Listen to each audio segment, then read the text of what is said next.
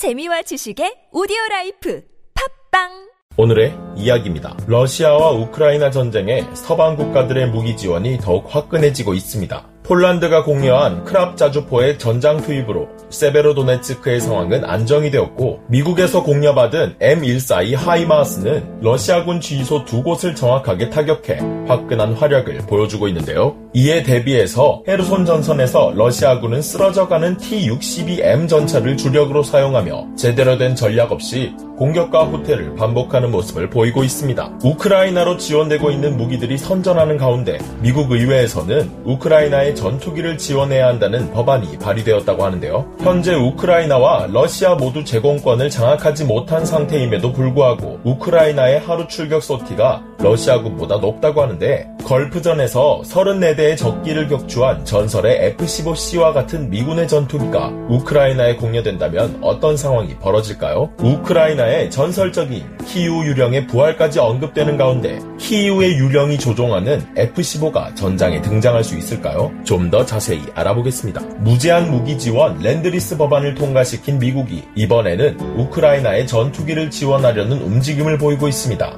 공화당의 애덤 킨징어 하원 의원과 민주당의 크리시 훌라한 하원 의원이 초당적으로 군사 지원 법안을 발의했는데요. 애덤 킨징어 의원은 KC-135R의 파일럿이자 일리노이주 방위공군 중령 현역으로 있으며 크리시 훌라한 의원은 ROTC 출신 미 공군 예비역 대위로서 전쟁에 참여했던 참전용사입니다. 이렇듯 전쟁에서의 제공권 장악의 중요성을 누구보다도 잘 알고 있기 때문일까요? 킨징어 의원은 공군 참전용사로서 우리는 적군과 충돌이 있을 때 합동군이 취하는 첫 번째 조치 중 하나가 제공권을 장악하는 것을 알고 있습니다. 우크라이나와 러시아 모두 제공권을 장악하지 못했습니다. 우리는 미국과 나토 동맹국이 우크라이나가 영공 상황을 변화시키고 전쟁에서 결정적인 이점을 제공하는 데 도움이 될 수 있다고 믿습니다. 라며 법안의 취지를 설명했는데요. 현지 시각 6월 17일 애덤 킨징어 의원의 보도자료에 따르면 이 법안은 미국이 우크라이나 조종사와 승무원에게 F-15, F-16 및 기타 공군 플랫폼에 대한 훈련을 진행하는 동안 행정부가 훈련 장비를 우크라이나에 공여하도록 할 것이라 설명하며 우크라이나 군대를 강화시키고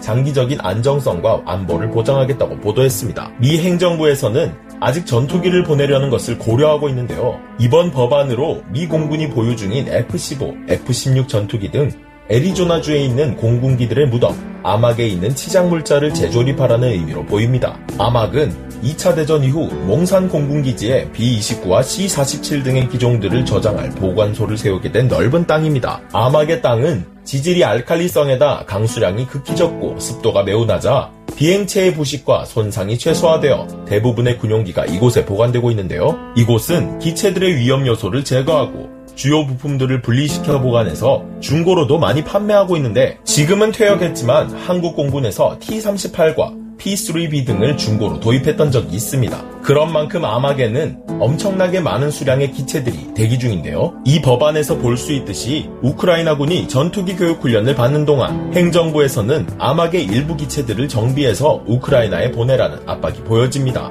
이런 상황에 맞게 우크라이나 군에서는 미그 29 전투기 조종석에서 본 러시아군과의 공중 교전 상황을 동영상으로 공개했는데요. 해당 조종사는 미그 29기를 몰고 출격한 우크라이나 공군 제40 전술 항공여단 소속 조종사이며 러시아군 전투기와 추격전을 벌였습니다. 러시아군 전투기가 쏜 적외선 유도 단거리 미사일 R-73에 맞을 뻔하며 굉장히 아찔한 추격전을 진행하다가 우크라이나 조종사는 플레어를 발사하고 유유히 적기를 따돌렸는데요. 이후 우크라이나군 총참모부에서는 적기는 파괴됐다라는 대답을 들을 수 있었습니다. 나라를 위해 목숨을 바친 전설의 키우의 유령 스테판 타라발카 소령도 제40 전술 항공여단 출신인 걸 알고 계시나요? 하지만 키우의 유령에 숨겨진 진실은 특정 조종사를 의미하는 게 아니라 제40 전술 항공여단의 미그 기체를 모는 최고의 탑건들을 의미한다고 합니다. 우크라이나의 키이우의 유령, 탑건들이 미국의 전설적인 F-15 전투기를 훈련받아 온다면 어떻게 될까요? 현재 우크라이나 전쟁에서 러시아와 우크라이나 모두 제공권을 장악하고 있지 못하는데도 우크라이나는 미국과 유럽에서 공급한 전투기 부품과 무장들로 일평균 30소티 이상 출격하며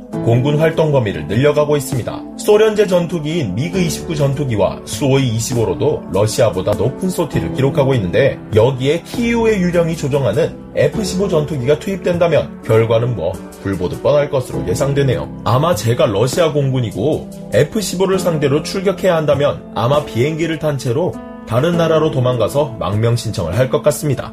여러분들은 어떻게 생각하시나요?